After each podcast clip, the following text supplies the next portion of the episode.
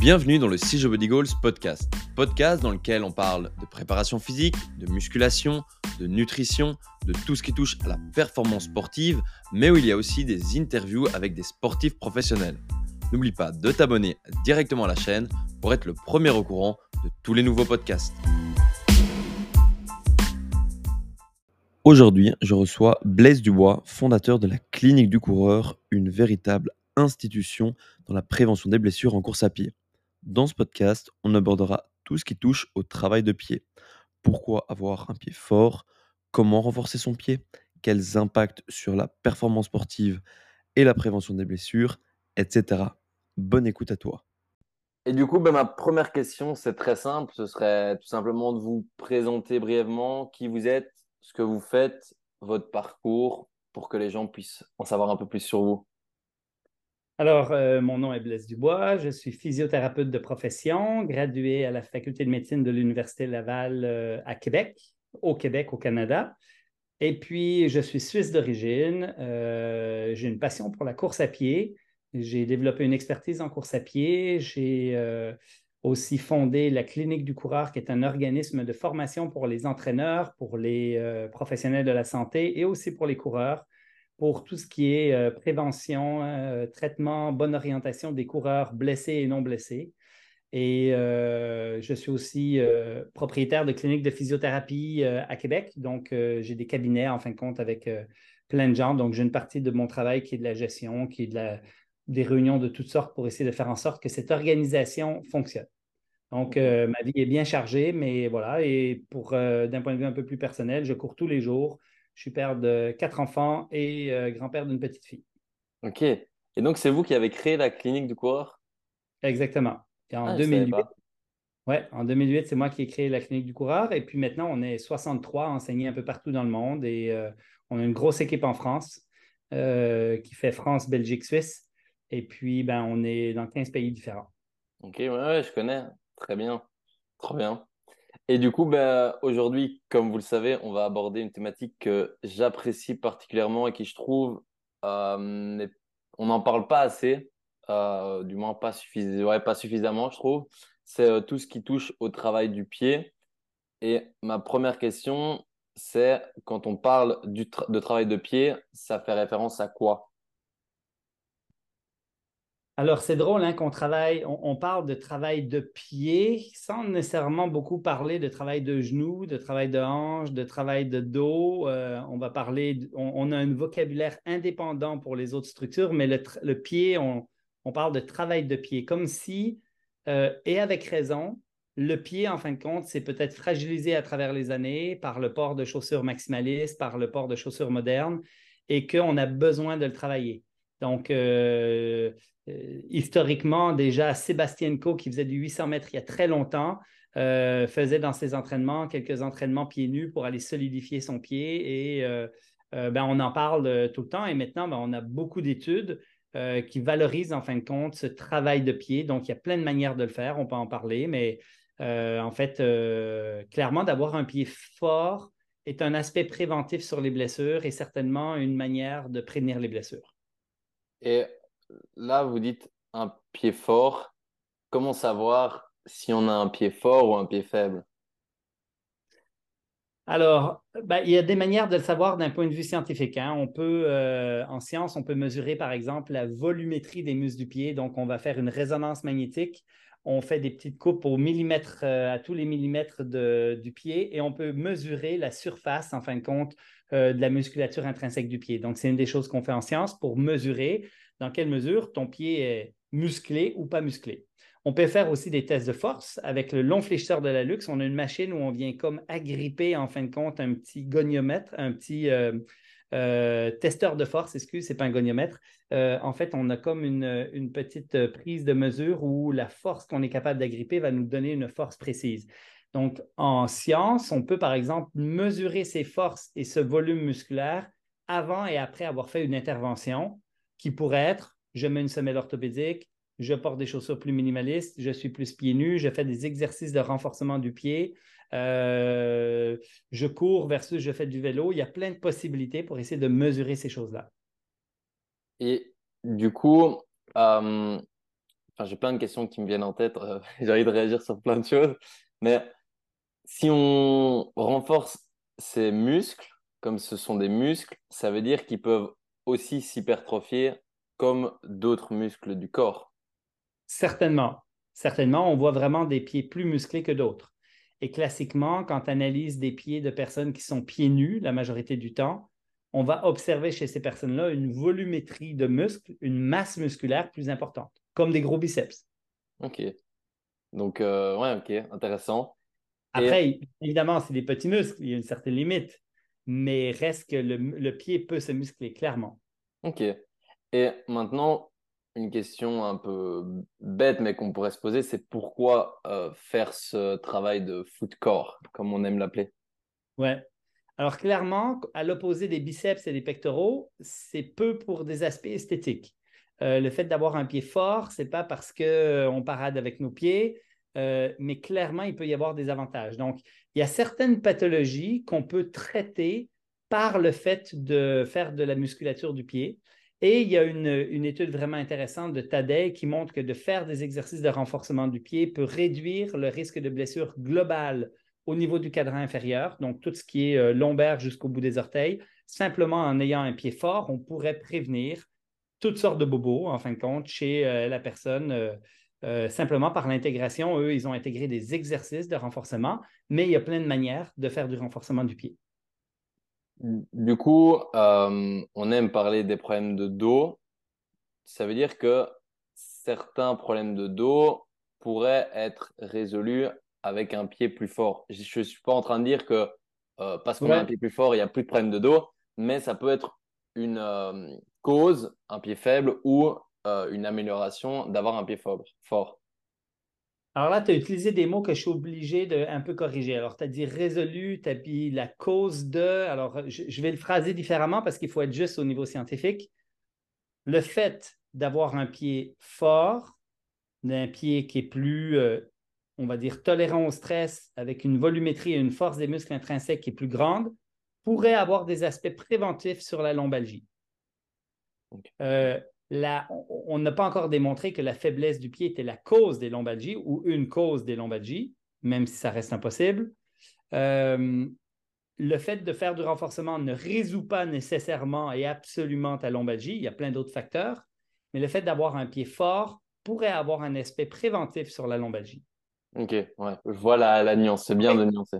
Imagine que quelqu'un euh, a des postures horribles, travaille euh, dans des postures en flexion continuellement, euh, de façon assez récente sans être pleinement adapté, a une musculature du tronc qui est très faible, a des antécédents génétiques de, pathologies discales et de toutes sortes de, problèmes lombaires.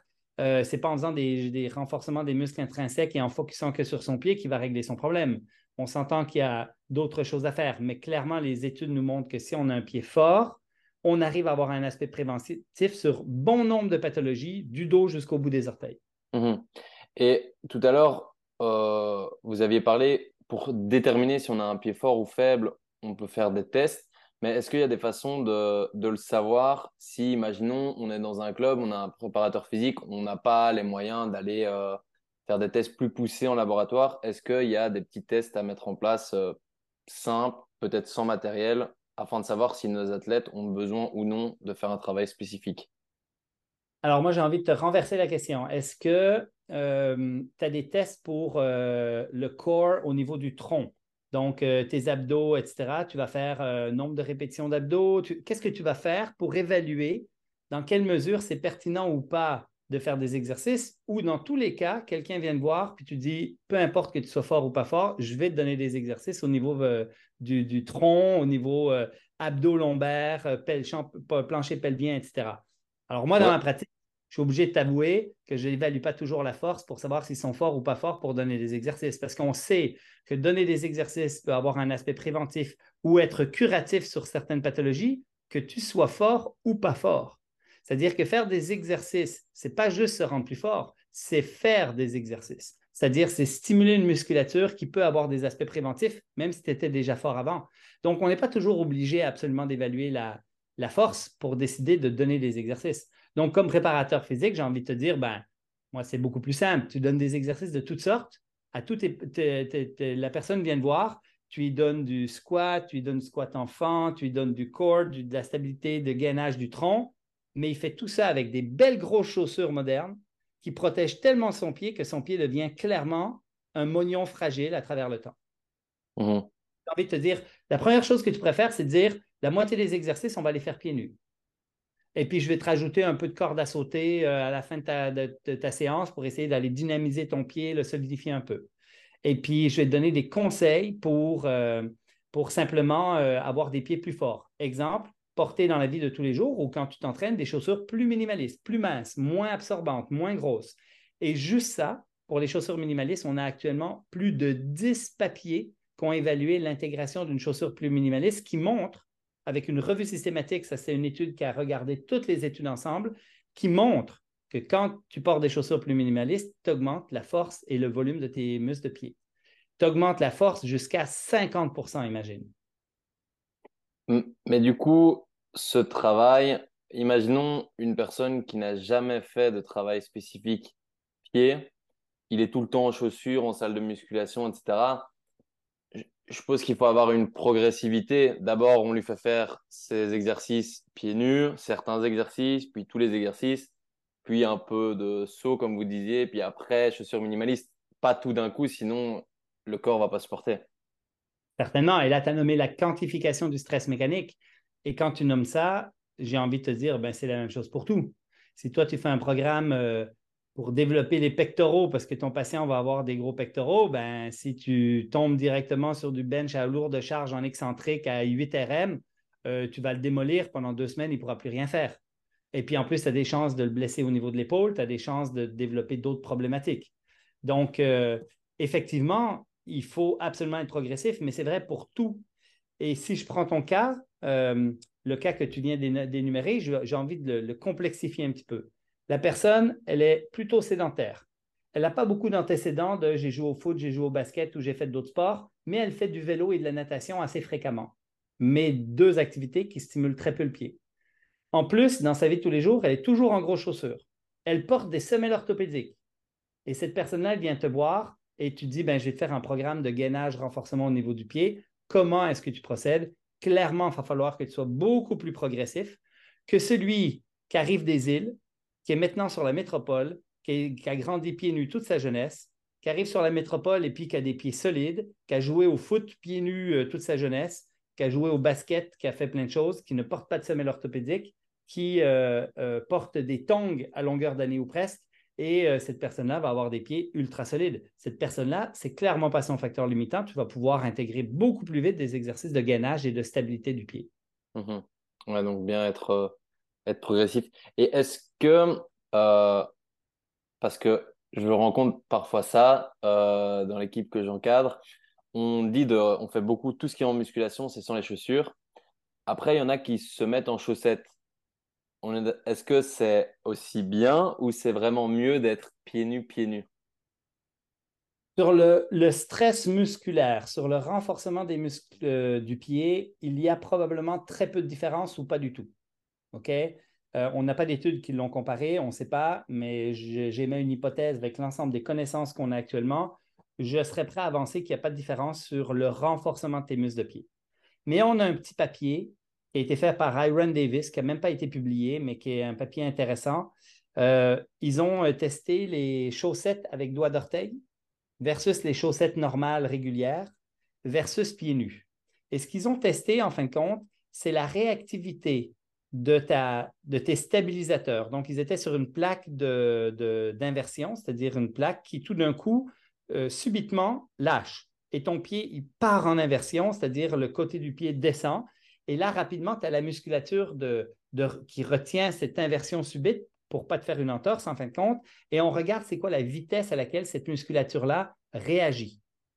Et avec des chaussettes, qu'elles soient avec orteil ou pas d'orteil, au moment où on a quelque chose qui enveloppe le pied, on a une petite perte de proprioception et de capacité à répondre rapidement à cette inversion subite. Donc, ça veut dire qu'on a un effet neurophysiologique de la, chaussette euh, après la chaussette dans la chaussure ou la chaussette pas de, la chaussure pas de chaussette, pour moi ça ne change rien. Il y a déjà un environnement. Donc dans la mesure où on met quelque chose autour du pied, on altère un petit peu ces mécanismes réflexes. Dans le fait, euh, par exemple, si tu vas courir sur un tapis, je te conseille d'être pieds nus parce que tu vas aussi solidifier la peau de ton pied, tu vas, tu vas solidifier davantage tes coussinets graisseux. Mais sur la musculature elle-même, probablement qu'il y a très peu d'effet. Donc, si quelqu'un, pour l'hygiène, préfère être complètement pieds nus, ben, ce n'est pas trop un problème, en fin de compte, euh, si l'objectif, c'est d'avoir des pieds forts. OK. Et quand on parle de travail de pied, on distingue muscles intrinsèques et extrinsèques. Est-ce que vous pouvez un peu les définir et peut-être les muscles extrinsèques, dire euh, lesquels, euh, quels sont ces muscles? Ouais. Alors, les muscles intrinsèques, c'est ceux qui sont dans le pied et qui restent dans le pied. Les muscles extrinsèques, c'est qui sont externes au pied. Leur tendon vient au pied, mais leur vente musculaire est au niveau de la jambe. Et euh, quand on parle des muscles extrinsèques, on a le court fibulaire, le long fibulaire, on a le tibial postérieur, le long fléchisseur des orteils, le long fléchisseur de la luxe. Et euh, on peut même, après ça, sur le dessus du pied, on a aussi des muscles extrinsèques qui sont euh, le, long fléchisseur le long extenseur de la et le long extenseur des orteils. Ça, c'est la différence entre intrinsèque et extrinsèque. Alors, on dit souvent, les muscles intrinsèques sont des stabilisateurs, tandis que les muscles extrinsèques sont, les, euh, sont ceux qui créent le mouvement. Donc, on a besoin d'une certaine stabilité du pied, de gainage du pied, un peu comme les abdos profonds au niveau du tronc, en même temps qu'on crée des mouvements, comme par exemple le grand droit de l'abdomen, euh, qui nous crée le, crunch, par exemple, si tu fais un redressement assis. Donc, c'est un peu la même chose au niveau du, pied. On en a qui créent l'inversion, l'éversion, pendant que d'autres vont stabiliser, en fin de compte, l'ensemble des os et des structures du pied. La réalité, elle est plus complexe que ça, mais j'ai essayé de faire une histoire simplifiée et courte pour différencier les muscles intrinsèques et les muscles extrinsèques.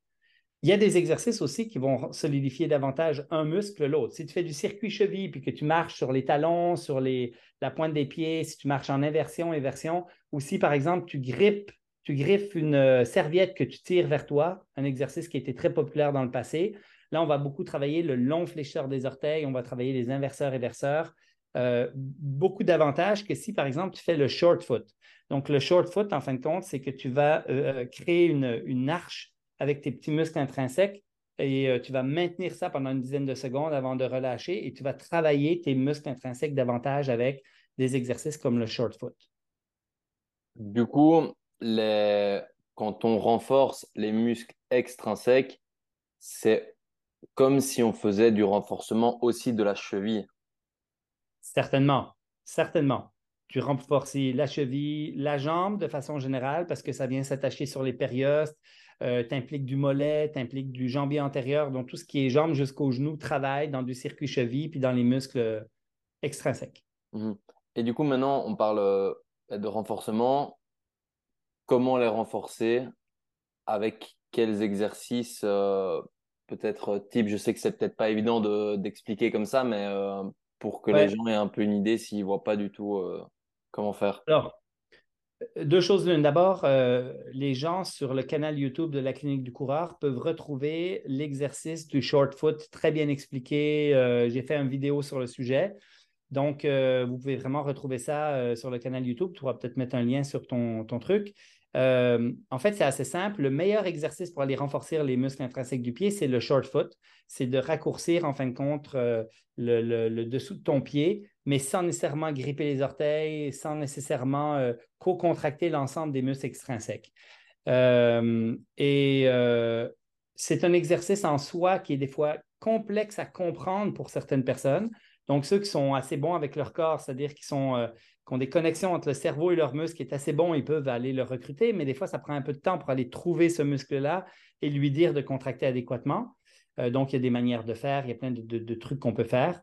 Euh, qui sont expliqués dans la vidéo. Après, euh, ce qui est intéressant, c'est que quand on sait qu'on arrive aussi à avoir une hypertrophie des muscles intrinsèques du pied simplement en, augmentant le temps pieds nus et en augmentant le, temps en chaussures minimalistes, autant dans la vie de tous les jours que pour le, travail musculaire, la muscu, euh, ton jogging, etc., de façon bien évidemment graduelle, euh, on sait que ces aspects-là vont être suffisants pour augmenter la masse musculaire et la force des muscles du pied, les muscles intrinsèques entre autres.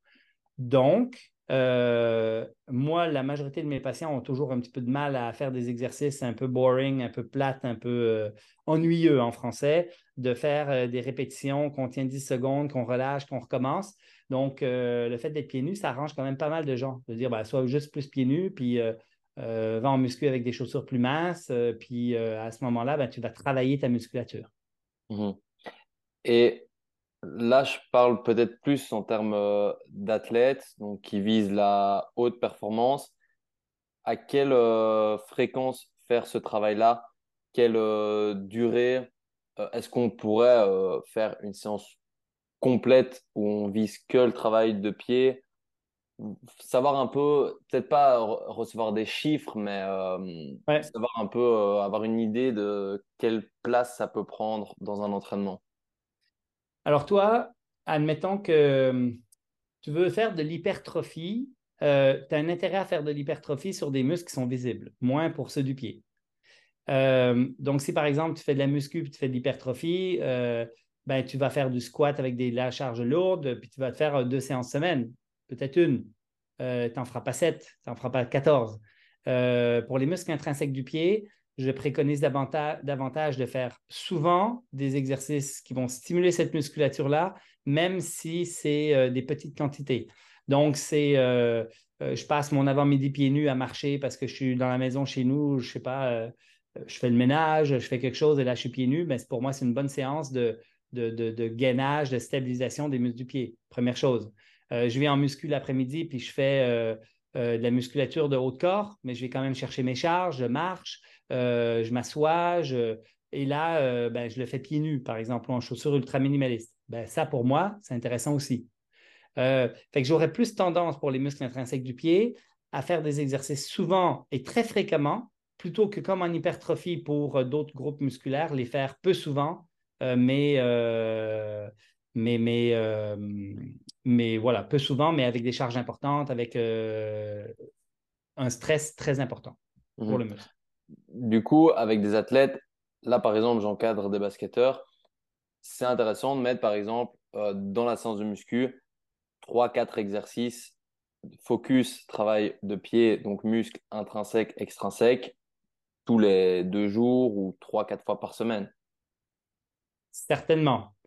Et euh, si, si notre objectif est de prévenir les fasciapathies plantaires, les tendinopathies achilléennes et les problématiques de pied chez tes joueurs de basket, ben, un des conseils, c'est de dire très graduellement, pour ta vie de tous les jours, essaye d'être plus pieds nus, en tongs, minimaliste, euh, et euh, à la limite, euh, quand tu es en prépa physique, pourquoi pas avoir des chaussures ultra minimalistes très fines plutôt que tes grosses godasses de basket?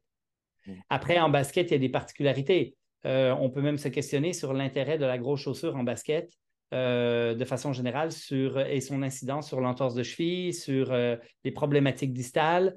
tu as, le profil un peu chaussure LeBron James qui sont plutôt maximalistes, et puis tu as celle de. comment il s'appelle l'autre? Malheureusement, qui est décédé. Ah non, pas Kobe Bryant. Kobe Bryant. Tu as les Kobe Bryant qui sont beaucoup plus flats.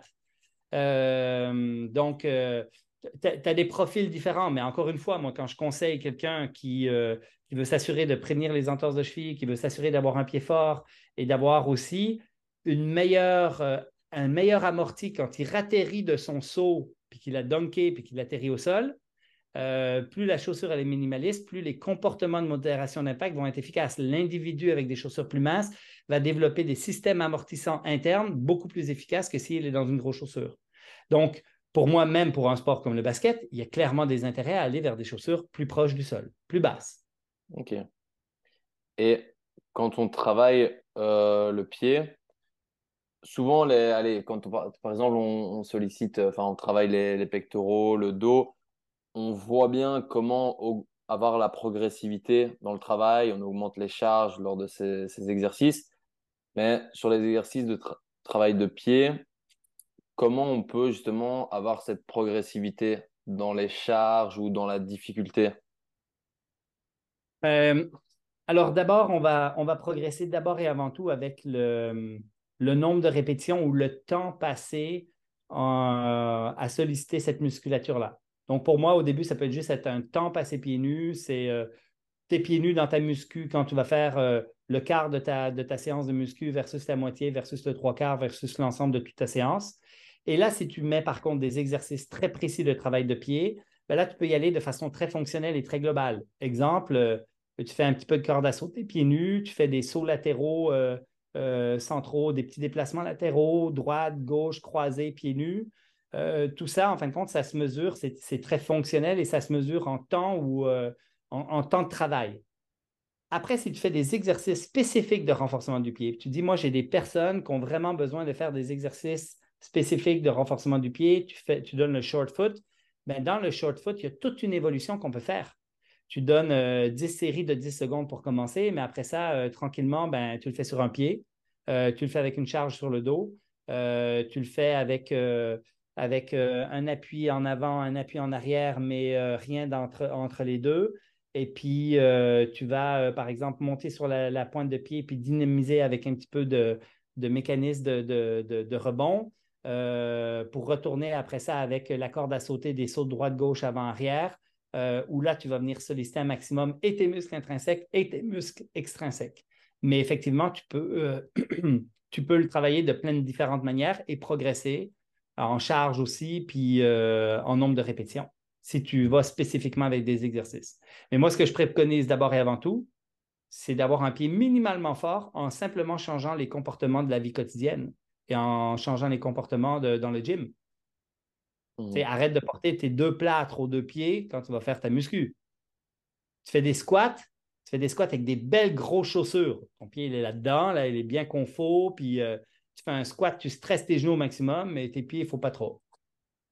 Mmh mais du coup, si, je comprends bien, dans la progressivité, euh, faire de la plio, donc réaliser des sauts pieds nus, c'est euh, un peu la finalité du travail. C'est plus exigeant. Ouais, c'est beaucoup plus exigeant. Toi, moi, je voyais des coachs d'athlètes, par exemple, qui travaillaient dans des box de sable, dans le box du, euh, du en longueur.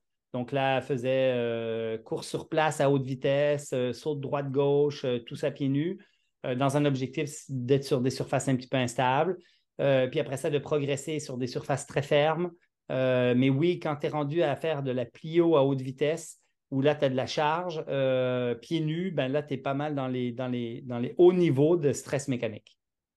Et justement, vous parlez de travail dans le sable, donc ça me permet de rebondir là-dessus dans quel but ça pourrait être intéressant de travailler euh, justement tout ce qui est euh, des appuis ou faire des exercices dans le sable?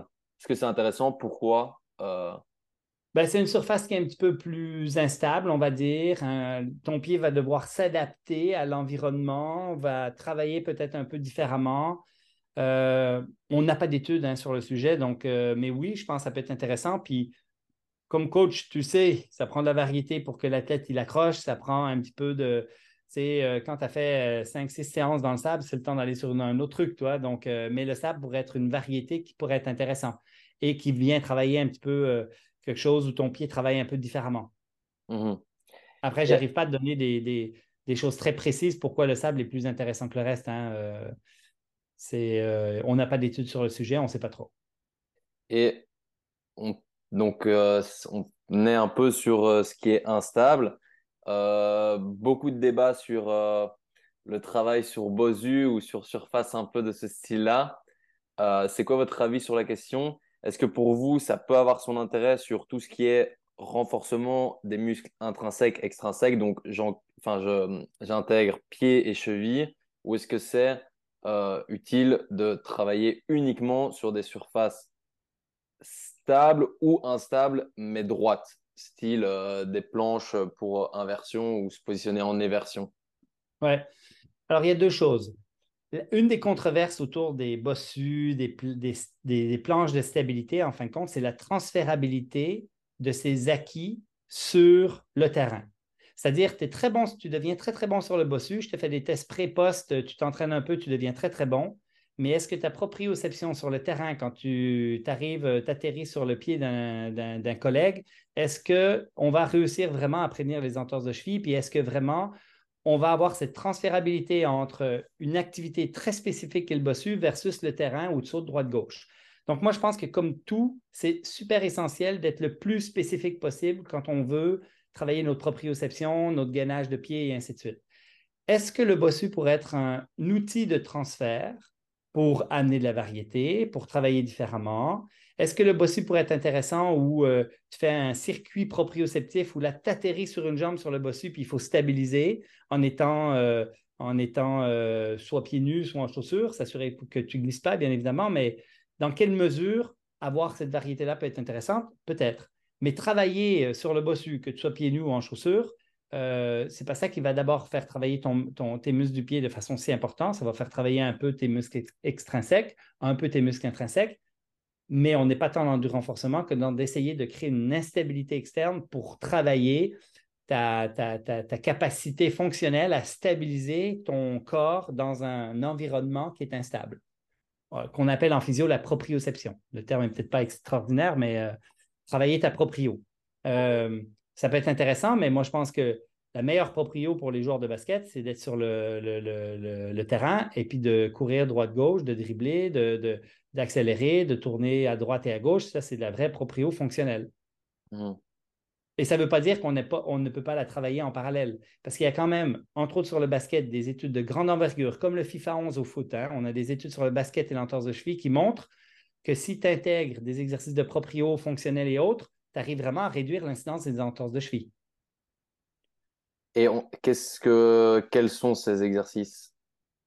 Ah, c'est des exercices euh, tout simples, hein, comme dans le FIFA 11 où on fait euh, euh, équilibre sur un, pied, course fonctionnelle avant-arrière, droite-gauche, puis on commence nos, nos, entraînements sur terrain par un petit peu de, de cet éveil neurophysiologique avant d'aller sur un match ou euh, même faire des séances où on va tout simplement intégrer plein d'exercices fonctionnels, de sauter droite-gauche, d'accélérer, de, tourner sur place, de faire du serpentin, plein de choses, en fin de compte, qui vont faire en sorte que l'individu va, euh, entraîner fonctionnellement différentes gestuelles où euh, la connexion entre son cerveau et sa cheville va se faire de façon adéquate pour contracter le bon muscle au bon moment.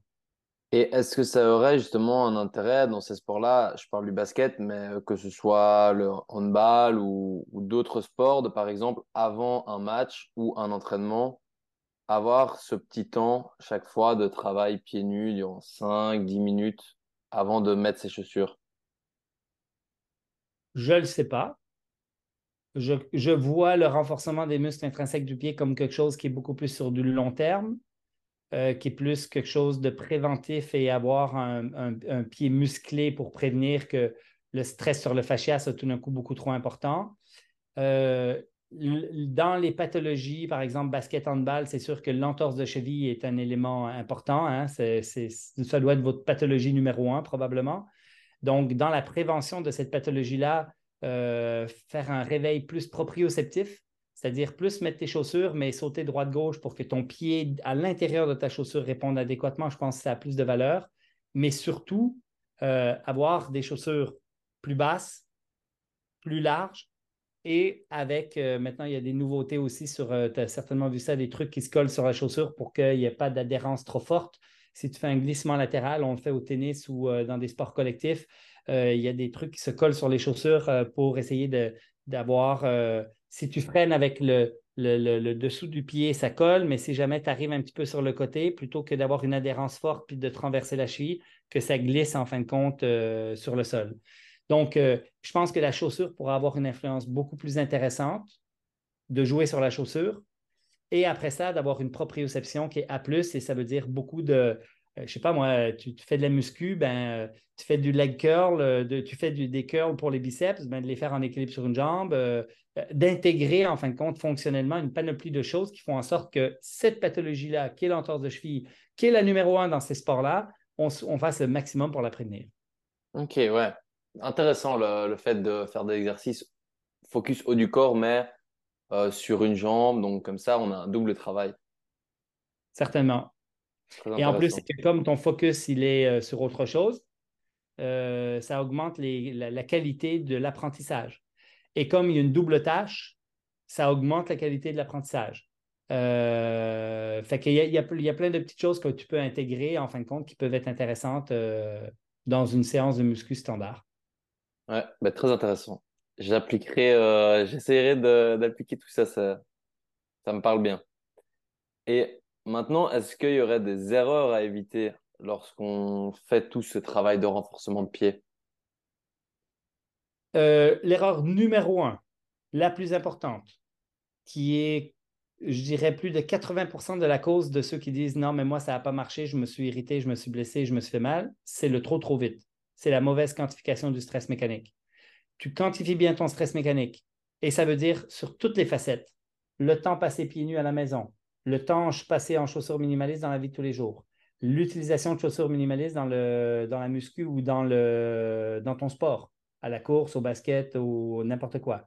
Quand je dis minimaliste, il y a tout plein de degrés de minimaliste. Je te parlais tout à, tout à l'heure de la Kobe Bryant versus la, les, les, les plus grosses de, de, de voyons, euh, du barbu, de, de, de l'autre joueur, LeBron.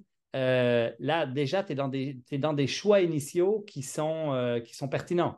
Donc, il, y a beaucoup de choses que tu peux faire. Mais si tu le fais, faut, puis que tu as toujours été avec LeBron, ben, il faut que tu sois prudent si tu vas, tu vas avec la Kobe Bryant. Donc, euh, euh, tout doit être intégré de façon graduelle. Et là, c'est vraiment important de, euh, de le faire sur toutes les facettes. La vie de tous les jours, le travail en muscu, le sport, tes à côté, temps de vélo, temps de course, etc. Et euh, quantifier ton stress et y aller très graduellement, écouter ton corps. C'est l'erreur numéro un et c'est la solution la plus, la, plus essentielle, c'est la bonne quantification du stress. Et du coup, c'est intéressant parce que euh, nombreux sont les joueurs, et je pense même quasi la majorité, quand ils achètent des chaussures de sport, ben, ils vont plus regarder le style avant. Et donc, ce serait au rôle du, du prépa physique ou des coachs de, par exemple, dire que si un joueur part d'une grosse paire de chaussures, style, on parlait de celle, le modèle de LeBron James, et qui veut passer directement à une toute petite, bah, peut-être lui faire prendre conscience que c'est peut-être pas un choix euh, idéal pour lui parce que son pied va peut-être, euh, ça va peut-être lui faire, enfin, ça va peut-être favoriser les blessures ou l'apparition des blessures parce qu'il passe de grosses protections à moins de protection. Et c'est vrai aussi à l'inverse. En fait, tout est une question d'habitude. Celui qui part de, la petite protection qui va vers la grosse protection, il est aussi à risque. Mais lui, il est à risque de se faire une douleur au genou et non pas au pied. Parce que plus tu as de l'amorti dans les chaussures, plus tu stresses ton genou. Et le jumper's knee est la pathologie non traumatique la plus fréquente chez les joueurs de basket.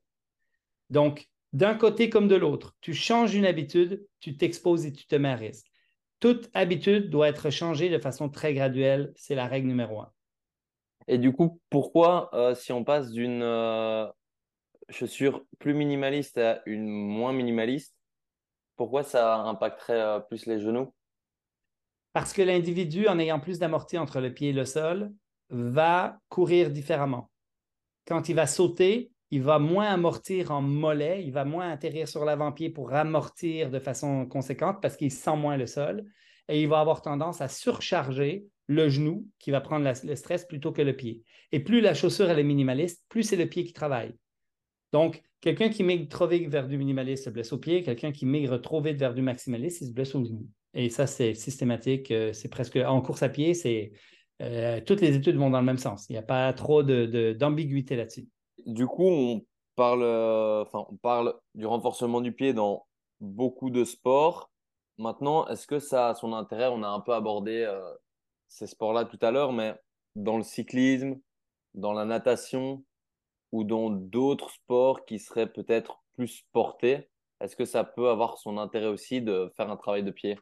Très bonne question. En fait, euh, moi, c'est beaucoup le besoin fonctionnel qui va guider si je vais donner quelque chose à quelqu'un de façon spécifique et dans quelle mesure il y a un maillon faible qui s'est développé parce qu'il y a un environnement qui ne fait pas la promotion de renforcement spécifique d'un endroit. Et je vais donner deux exemples. Est-ce qu'en natation, on a besoin d'avoir des muscles intrinsèques du pied très forts? Je ne le sais pas. Et si jamais c'était le cas, ben, c'est certainement pas dans une posture avec le pied à 90 degrés. Euh, Donc, euh, est-ce que le fait de juste nager, vu qu'il n'y a pas d'interférence autour du pied, va faire un pied qui va être souple et fort à la hauteur de ce qu'il a besoin d'un point de vue fonctionnel? Je pense que oui. Donc, je n'aurais peut-être pas tendance à donner du renforcement des muscles intrinsèques du pied à un nageur, ou du moins, ce n'est clairement pas ma priorité. Après, ça peut être bon si euh, c'est un triathlète, s'il croise avec d'autres sports, s'il fait d'autres choses. Mais pour le nageur spécifiquement, je ne pense pas. Même chose pour la personne de vélo. La personne de vélo, je ne suis pas sûr que ça va faire une énorme différence. Par contre, chez le coureur, pour moi, là, ça devient un essentiel. Et le coureur, en plus, moi, je pense qu'il a un vrai maillon faible, qui est son pied, euh, en lien avec le fait qu'on porte des chaussures protectrices pour le pied. Historiquement, on ne sait pas trop pourquoi, mais depuis longtemps, et que tout le monde porte des chaussures qui sont super protectrices. Donc, de faire du travail de pied pour un coureur, je pense que c'est vraiment pertinent. Essayer d'avoir un aspect préventif sur les blessures et sur toutes les activités euh, où il y a euh, les sports collectifs et autres, où il y a des sauts, il y a de la course, il y a du déplacement. À partir de ce moment-là, je pense que c'est très pertinent aussi. Après, est-ce que je sais qu'en natation, euh, ça m'est déjà arrivé, j'ai déjà entendu que ça arrive à d'autres personnes aussi, on peut avoir des crampes euh, à la voûte plantaire quand on est en flexion plantaire. Est-ce que c'est dû à euh, un pied qui serait trop faible? Non. Non. La, crampe, non, je n'y crois pas. Après, la, natation, c'est vraiment pas ma spécialité. Peut-être qu'un coach spécialisé en natation te dirait on a besoin d'une certaine, d'un certain mouvement de pied euh, dans l'eau pour essayer d'avoir un effet de propulsion plus important, puis la musculature euh, intrinsèque qui contribue, parce que l'extrinsèque, c'est sûr que ça le fait. Euh, mais, mais je ne connais pas vraiment ce sport-là de façon détaillée. Mais si c'est pour pas avoir des crampes, euh, j'y crois pas. Euh, la crampe apparaît justement parce qu'on est un muscle dans une position plus raccourcie euh, ou un état de fatigue musculaire. je ne vois pas comment le fait de faire du renforcement va vraiment beaucoup aider pour des crampes en position de flexion plantaire, flexion d'orteil dans une posture de natation. Mmh Moi, je pense que c'est plus quelqu'un qui commence la natation et qui n'a pas l'habitude d'être dans ces postures-là et qui a un muscle qui travaille toujours dans des positions de tension et que là, tout d'un coup, ben, il est en position de relâchement maximum. Il est en flexion plantaire pointée avec les orteils pliés. Son muscle est très raccourci. Il n'a pas l'habitude de travailler ici. Il a toujours l'habitude de travailler à, une certaine, à un certain degré d'étirement et c'est là que ça amène des crampes. Mmh. Et du coup, on parlait de course à pied. Est-ce que, imaginons quelqu'un qui porte des chaussures qui sont très volumineuses, donc qui, très volumineuses, il fait du renforcement euh, du pied, donc pied nu, mais est-ce que, donc il a un pied plus fort, mais est-ce que justement, il, est-ce qu'il annule pas le, le fait d'avoir un pied plus fort en mettant une chaussure maximaliste? Je ne sais pas si vous voyez où je veux en venir. Oui, c'est une très bonne question. Tu donnes des exercices de gainage du tronc, euh, planche ventrale, planche latérale, le pompe, et après ça, il remet une gaine pour euh, faire le reste de sa journée? Ça ressemble un peu. Hein? Entre nous, sérieux. Donc, ta question est excellente. Euh, est-ce que juste faire du renforcement du pied pendant 10 minutes, trois fois par semaine, ça va être aussi efficace? Que de juste être plus pieds nus, puis de juste stimuler davantage le pied tout le temps. Ou d'être en chaussures minimalistes pour la vie de tous les jours, continuellement. Bien évidemment, on arrive là graduellement si ce n'est pas le cas initialement, mais est-ce que ça va être aussi efficace? J'en doute. J'en doute fort. Mm-hmm.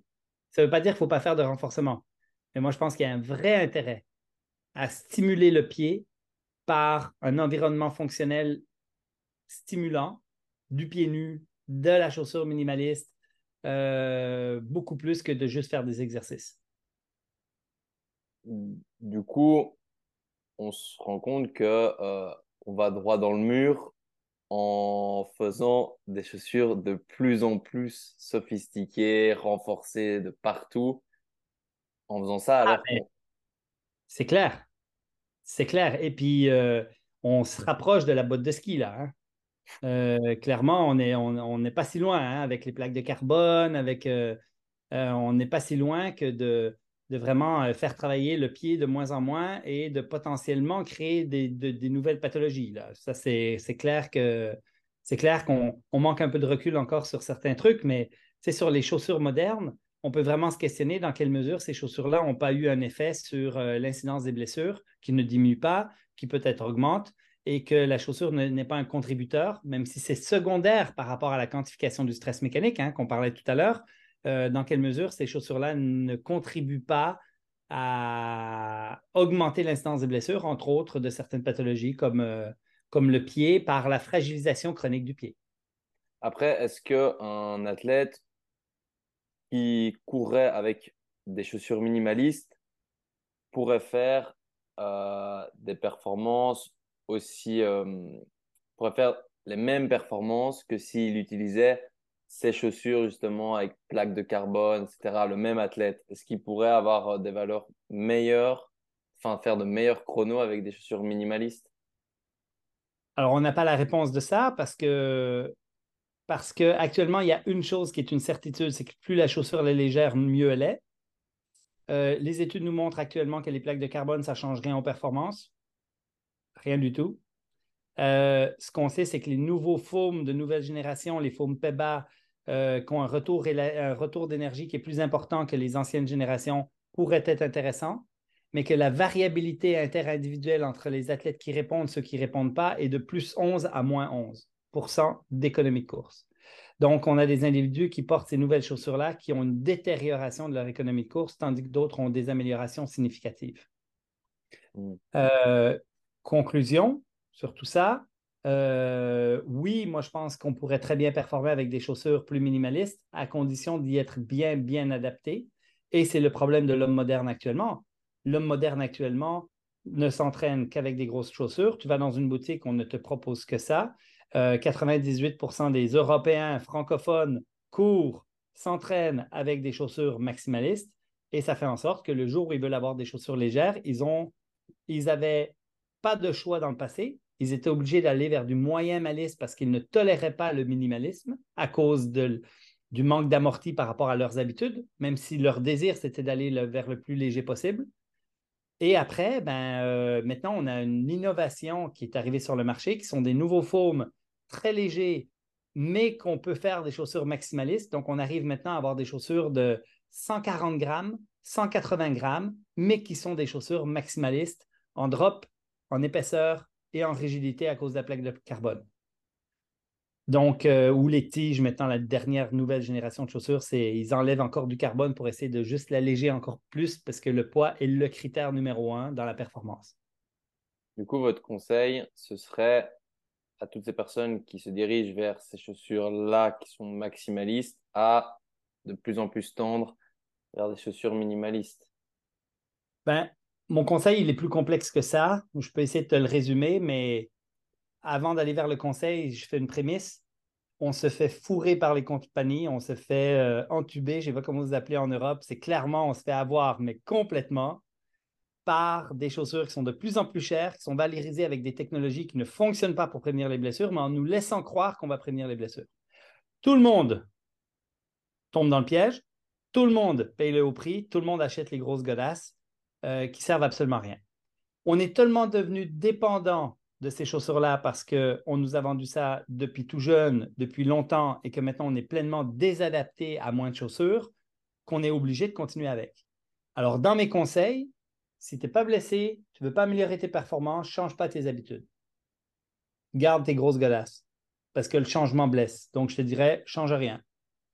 Et puis, essaye peut-être d'intégrer un peu plus de pieds nus à la maison et puis euh, le plus possible pour essayer de solidifier ton pied, etc. Si par contre, tu as un intérêt sur la performance, là, il y a vraiment une question que tu peux te poser. Comment je peux solidifier mon pied? Comment je peux avoir une meilleure biomécanique? Euh, et après ça, c'est quoi la chaussure la plus performante pour moi spécifiquement? Là, il y a un travail à faire et là, il y a vraiment euh, quelque chose à aller explorer sur des chaussures plus minimalistes qui vont solidifier mon pied, mais qui vont aussi améliorer ma technique de course, qui vont réduire les phases de freinage, qui vont améliorer mon efficacité à la course. Et après ça, ben, euh, peut-être qu'il y a une nouvelle génération de chaussures intéressantes, mais sur lesquelles il faut que je teste. Il faut que je vois dans quelle mesure je suis un responder ou pas avec ces nouvelles chaussures-là. Mmh Et mon meilleur conseil de tout cela, si tu commences la course à pied, si tu es adolescent, tu es jeune, tu as, des enfants, toutes ces catégories-là devraient apporter des chaussures les plus minimalistes possibles. Les enfants devraient être pieds nus le plus longtemps possible en âge et porter des chaussures minimalistes le plus longtemps en âge ensuite. Et si jamais tu es un, homme de 25, 30 ans, tu dis je veux commencer la course à pied, tu débutes la course à pied, même si tu as des habitudes de grosses godasses de chaussage pour la vie de tous les jours, commence tout de suite en chaussures minimalistes pour courir. Du coup, un conseil qu'on pourrait donner, c'est même à l'école, pour les plus jeunes, chaussettes, pieds nus. Pieds nus. faut arrêter de croire que pieds nus, c'est pas hygiénique. Il n'y a, a aucun problème. Tout le monde devrait être pieds nus. Moi, j'ai une prof au Québec qui me dit avant de commencer l'école, on a mis tous les, bureaux un peu dans le centre. Comme ça, on s'est fait une piste de course autour de, de, la classe. Et le matin, quand les enfants arrivent à l'école, tout le monde enlève ses chaussures et tout le monde court en rond, pieds nus, autour des, des, bureaux. T'imagines comment c'est génial? Tu les calmes, tous les TDAH sont prêts pour au moins 30 minutes à être capables d'écouter le prof. Euh, c'est bon pour leur santé, ça a solidifié les muscles de leurs pieds. Euh, c'est parfait. C'est l'idéal, c'est génial comme idée. Tous les profs devraient faire ça. Et éduquer les parents qui chialent et qui disent non, mais mon enfant était pieds nus, euh, il a un peu mal aux pieds, de leur dire ben, c'est la meilleure chose que tu peux faire pour prévenir les blessures sur le long terme. C'est bien de le dire. Et maintenant, est-ce que du coup, faire un travail de pied, ça, donc peut, ça peut prévenir des blessures, mais est-ce que ça peut aussi avoir un impact positif sur la hauteur de saut, la capacité à changer de direction de manière rapide, à accélérer, décélérer de manière plus rapide? C'est sûr. Et j'ai aucun papier scientifique pour justifier le c'est sûr, mais j'en suis convaincu. En fait, si tu veux euh, faire un déplacement latéral rapide, si tu veux accélérer rapidement, tu as une chaîne de composantes qui doivent travailler ensemble pour pouvoir créer ce mouvement-là si tu as une faiblesse à un niveau et que tu n'as pas le support dynamique, ben, ton corps va s'adapter à ton maillon faible. Et donc, euh, c'est clair que ça, pour moi, c'est un aspect de performance dans un sport collectif où tu sautes à droite, à gauche, tu sautes vers l'avant, vers l'arrière. La musculature intrinsèque du pied a une importance cruciale. Mmh et est-ce que c'est vrai, je m'étais un peu renseigné, que euh, le gros orteil était responsable de, pour beaucoup de tout ce qui est stabilité et tout ça et de le développer entre guillemets ou développer les muscles qui s'y rattachent euh, est important justement pour tout ce qui est saut, euh, équilibre, changement de direction? Certainement. En fait, d'abord, le, gros orteil a des muscles intrinsèques euh, qui sont plus volumineux que les autres muscles intrinsèques du pied. Donc, l'abducteur de la luxe, l'abducis salucis, c'est le court fléchisseur de la luxe, c'est des petits muscles intrinsèques qui font toute la masse interne de ton pied. Donc, quand tu palpes l'intérieur de ton pied et que tu palpes la masse musculaire, c'est l'abducteur de la luxe en arrière et en avant, c'est le court fléchisseur. Ces deux muscles-là ont une importance cruciale dans justement le fait de pouvoir stabiliser le gros orteil, de stabiliser au sol, parce que c'est un abducteur, donc il va, euh, et ces muscles-là s'atrophient aussi quand on, porte des chaussures modernes longtemps et on observe une atrophie de ces muscles-là dans les hallux valgus. L'hallux valgus, c'est quand le gros orteil part un peu vers l'intérieur. Euh, donc, clairement, oui, toute la musculature autour de ce gros orteil est essentielle. Je ne l'isolerai pas nécessairement, à moins que vous soyez capable de faire une abduction du gros orteil. Il n'y a pas beaucoup de gens qui sont capables de faire ça. Euh, ça fait partie des exercices que je donne des fois aux patients mais euh, je travaillerai le pied de façon très globale. Mais oui, la musculature autour du gros orteil est cruciale. Mhm. Et on parlait tout à l'heure des, semelles orthopédiques, justement. Euh, j'avais eu un peu ce, débat avec un, autre préparateur physique. On peut prescrire les semelles assez rapidement, que ce soit à des enfants ou des adultes lambda, entre guillemets, voire même à des sportifs. Est-ce que euh, ce serait pas plutôt intéressant de prescrire du renforcement du pied qui pourrait euh, remplacer entre guillemets la semelle? Et est-ce que la semelle c'est pas plutôt euh, cacher le problème ou reporter le problème? Alors, je, vais être franc et direct et ça plaira pas à beaucoup de gens ce que je vais dire. OK? Les semelles orthopédiques, les orthèses plantaires dans le vocabulaire scientifique, devraient être prescrits sur du court terme uniquement. Il n'y a pas de justification actuellement qu'on prescrive des orthèses sur du long terme. On prescrit la majorité du temps des orthèses pour corriger des pronations, le pied qui s'écrase vers l'intérieur. Mais le pied qui s'écrase vers l'intérieur n'est pas un problème. Les études nous montrent, plusieurs revues systématiques nous montrent, la pronation du pied n'est pas un problème dans le, ne cause pas de problématique et n'est pas un problème dans la majorité des conditions qu'on peut, euh, observer chez le coureur ou chez le, le non-coureur, le sportif de façon générale. Il faut arrêter de regarder le pied pronateur, le pied plat, le pied creux comme des problématiques. Ça ne, ça ne, ce, ne sont pas des problématiques. Deuxième chose, l'orthèse plantaire, la semelle orthopédique, ne corrige pas la pronation. On pensait qu'avec les orthèses même rigides, on arrivait à réduire le pied qui s'écrase. Ça ne change absolument rien. D'ailleurs, on n'est pas sûr non plus que le renforcement des muscles intrinsèques du pied réduise la pronation. On n'est pas sûr. Il semble que les pieds se tiennent un petit peu plus, euh, que le pied en statique soit un petit peu moins affaissé pour certaines populations étudiées, mais on ne sait pas si vraiment on réduit le degré de pronation, mais on s'en fout. En fait, ce qu'on veut, c'est avoir un pied fort, qu'on réduise ou qu'on ne réduise pas la pronation. Donc, ce n'est pas orthèse ou musculature, c'est faire de la musculature du pied, porter des chaussures plus minimalistes, d'emblée chez les plus jeunes, c'est systématique, c'est clairement un exercice qu'on devrait prescrire. Et l'orthèse plantaire, il faut arrêter d'en prescrire à tout le monde parce que c'est très, très peu justifié chez les enfants et chez les adolescents. Ça prend des pathologies très particulières. Et on prescrit une orthèse quand on a mal au pied et on la prescrit sur du court terme. C'est à peu près les seules utilisations scientifiquement bien démontrées qu'on a. Pour les problèmes de genoux, pour les problèmes de dos, pour euh, le long terme, pour corriger la pronation, c'est tout de la bullshit. Donc, il faut qu'on réduise l'utilisation de l'orthèse plantaire et actuellement, elle est largement surprescrite. Et attention, moi, l'orthèse plantaire, la semelle orthopédique, est un outil thérapeutique dans ma pratique qui est super importante. La chaussure maximaliste est un outil thérapeutique pour traiter des pathologies de pied qui sont super importantes. Mais clairement, maintenant, on en prescrit beaucoup trop. Et attention, une deuxième chose qu'il faut que je mentionne, c'est que je ne parle pas des podologues ou des orthésistes ou des podiatres. Je parle de l'orthèse plantaire. Moi, j'ai des amis, collègues podiatres, podologues, qui sont des experts dans le traitement des pathologies du pied, qui savent quoi faire avec ça et qui vont utiliser les orthèses dans des conditions précises euh, avec parcimonie et pour les bonnes conditions et sur le bon, euh, temps, c'est-à-dire euh, avec la bonne recommandation aux patients. Je ne critique pas ici le travail des podologues ou des podiatres. Je critique l'orthèse, qui est un outil surutilisé. Du coup, est-ce que si j'ai bien compris, en fait, on pourrait en prescrire euh, jusqu'au moment où notre pied est suffisamment fort pour ne plus en avoir besoin? Alors, l'orthèse plantaire ne solidifie pas le pied? On pense actuellement que l'orthèse plantaire, avec les quelques petits papiers qu'on a, on a très peu de papiers pour savoir si l'orthèse plantaire, l'utilisation de l'orthèse fragilise le pied.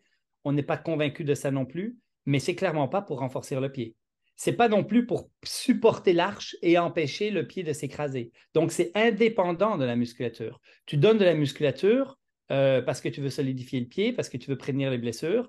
Tu donnes une orthèse plantaire à quelqu'un qui a des douleurs à des endroits spécifiques du pied et tu veux enlever de la pression sur une zone avec une semelle orthopédique. Et tu l'utilises pour une douleur au pied sur du court terme. Quand la douleur est partie, on retire l'orthèse graduellement.